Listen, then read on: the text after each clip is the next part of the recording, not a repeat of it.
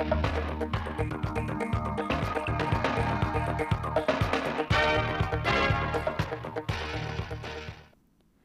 kính chào quý vị và các bạn đến với bản tin thời sự 16 giờ ngày mùng 8 tháng 8 của Đài Phát thanh và Truyền hình Thanh Hóa. Chương trình đã được thực hiện trực tiếp trên sóng FM tần số 92,3 MHz.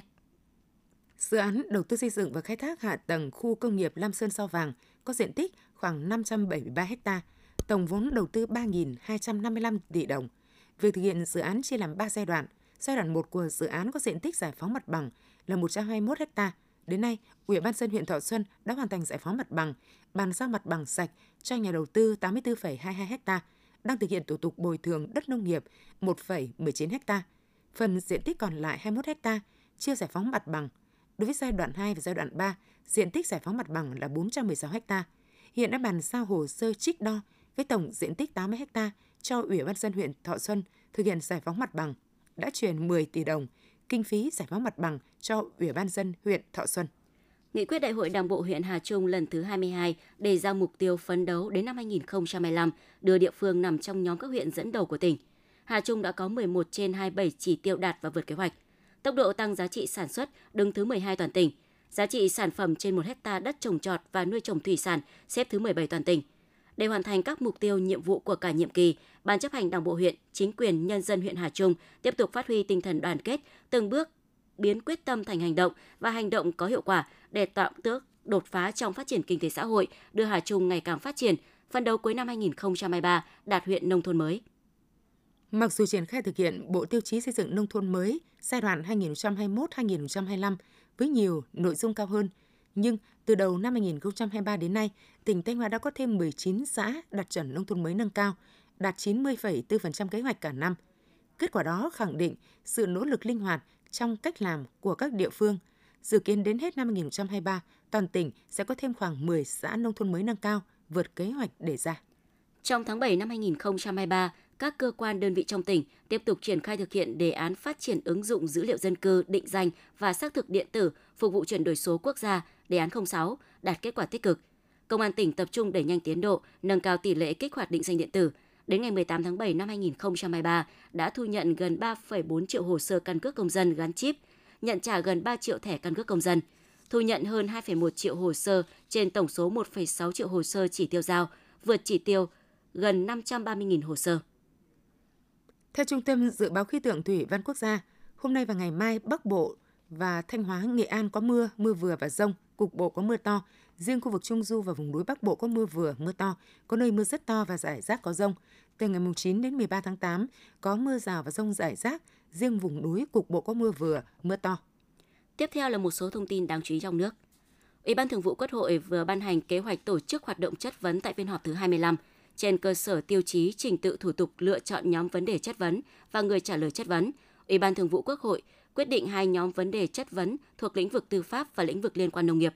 Theo đó, ngày 15 tháng 8, Bộ trưởng Bộ Tư pháp sẽ trả lời về giải pháp kiểm soát quyền lực, phòng chống tham nhũng tiêu cực trong công tác xây dựng pháp luật tư lệnh ngành nông nghiệp, sẽ trả lời về chuyển đổi số mục đích sử dụng, thu hồi diện tích đất trồng lúa, bảo đảm an ninh lương thực và xuất khẩu gạo. Trong bức tranh kinh tế vĩ mô tháng 7 mới được các cơ quan thống kê Việt Nam công bố, nổi bật là điểm sáng của dòng vốn đầu tư trực tiếp nước ngoài FDI. Tháng 7 là lần đầu tiên trong năm nay mà tổng vốn đầu tư đăng ký đã tăng so với cùng kỳ. Cụ thể là tăng 4,5% sau khi giảm liên tục trong 6 tháng đầu năm.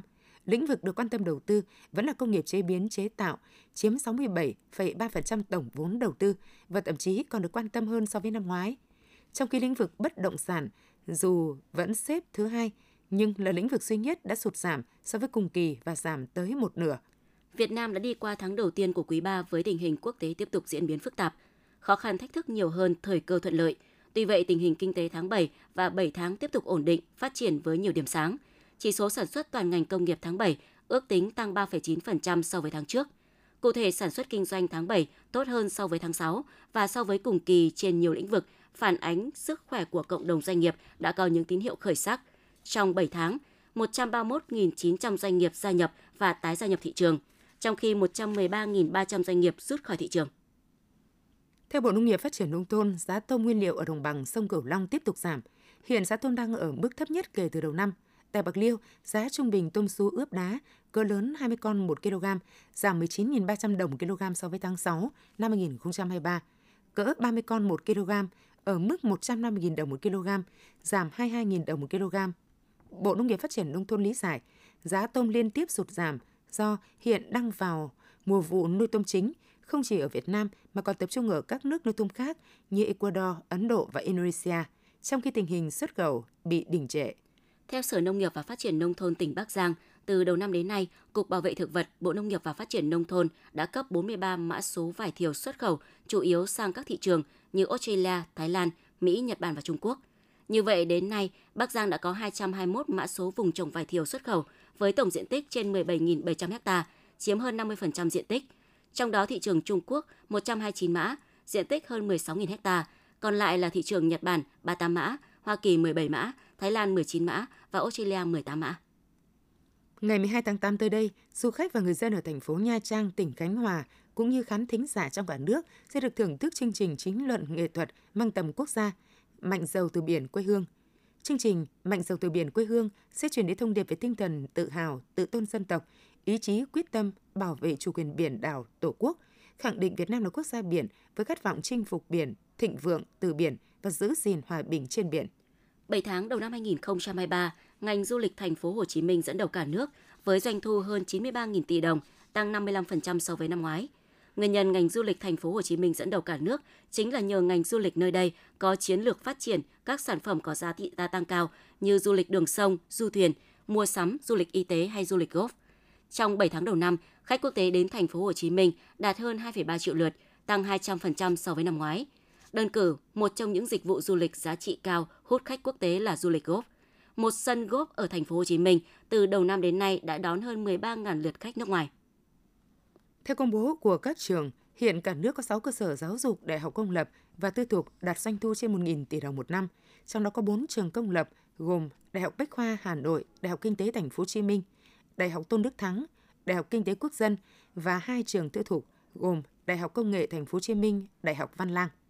Bệnh viện Đa khoa tỉnh Lạng Sơn vừa tiếp nhận nữ bệnh nhi 13 tuổi nhập viện trong tình trạng nguy kịch do sử dụng thuốc giảm cân trong thời gian dài. Bệnh nhi nhập viện với biểu hiện sạm da kèm theo đau tức ngực khó thở. Sau khi được thăm khám và làm các xét nghiệm lâm sàng, bệnh nhi được chẩn đoán tăng huyết áp, rối loạn nhịp tim, tổn thương tế bào gan cấp, nghi do sử dụng thuốc. Chỉ số xét nghiệm men gan cao gấp 10 lần bình thường. Sau khi được dùng các loại thuốc để kiểm soát huyết áp và theo dõi, hiện tại sức khỏe bệnh nhi ổn định và được ra viện.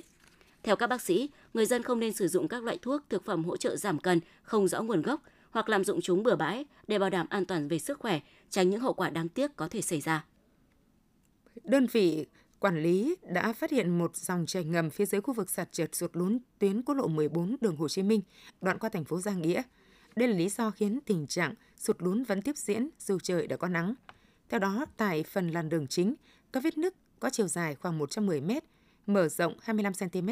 Phần nền đất, khu vực mái ta luy âm đã thấy rất rõ các vết nứt sụt lún. Theo đánh giá của công ty cổ phần BOT và BT Đức Long Đắk Nông, đơn vị quản lý đoạn đường Hồ Chí Minh qua thành phố Giang Nghĩa, hiện phần đường gom vẫn tiếp tục sụp xuống và các vị trí khác có nguy cơ sụp thêm. Do có một dòng chảy ngầm dưới khu vực sụt đất, nếu tiếp tục có mưa lớn kéo dài, nguy cơ xảy ra sạt trượt là rất cao. Theo Tổng cục Khí tượng Thủy văn, trong 7 tháng đầu năm, số lượng cơn bão và áp thấp trên Biển Đông chỉ bằng 1 phần 2 so với mọi năm, nhưng đã có hai siêu bão. Cả nước xuất hiện 16 đợt nắng nóng trên diện rộng, với nhiệt độ cao nhất tuyệt đối phổ biến từ 35 đến 38 độ C. Đặc biệt tại Tương Dương, Nghệ An, ghi nhận nhiệt độ cao kỷ lục lên đến 44,2 độ. Trong khi đó, tổng lượng mưa tại Tây Nguyên và Nam Bộ phổ biến cao từ hơn 50 đến 100% so với mức trung bình cùng kỳ những năm trước. Đáng chú ý, dù có những nơi lượng mưa khá thấp nhưng vẫn xảy ra sạt lở đất đá. Phó Thủ tướng Trần Lưu Quang đề nghị các bộ ngành là thành viên của Ủy ban trong chức trách nhiệm vụ được giao tiến hành giả soát các tiểu đề án đang triển khai, phương án và kịch bản sẵn có để có những điều chỉnh phù hợp với tình hình mới. Ngày 7 tháng 8, Công an thành phố Hà Nội cho biết, liên quan đến vụ việc đốt pháo sáng trên sân vận động hàng đẫy Đống Đa Hà Nội, cơ quan cảnh sát điều tra công an quận Đống Đa đã ra quyết định khởi tố vụ án hình sự và quyết định tạm giữ ba đối tượng để điều tra về hành vi gây dối trật tự công cộng. Ba đối tượng bị tạm giữ bao gồm Nguyễn Trung Hiếu, sinh năm 2003, Lê Văn Tùng, sinh năm 1989, Đỗ Minh Sáng, sinh năm 2002, cùng chú tại thành phố Hải Phòng, Giám đốc Công an thành phố Hà Nội đang chỉ đạo Công an quận Đống Đa tiếp tục mở rộng điều tra, làm rõ các đối tượng có liên quan để xử lý nghiêm theo quy định pháp luật. Những thông tin vừa rồi cũng đã khép lại chương trình thời sự của Đài Phát thanh và Truyền hình Thanh Hóa. Xin kính chào và hẹn gặp lại quý vị và các bạn trong những chương trình sau.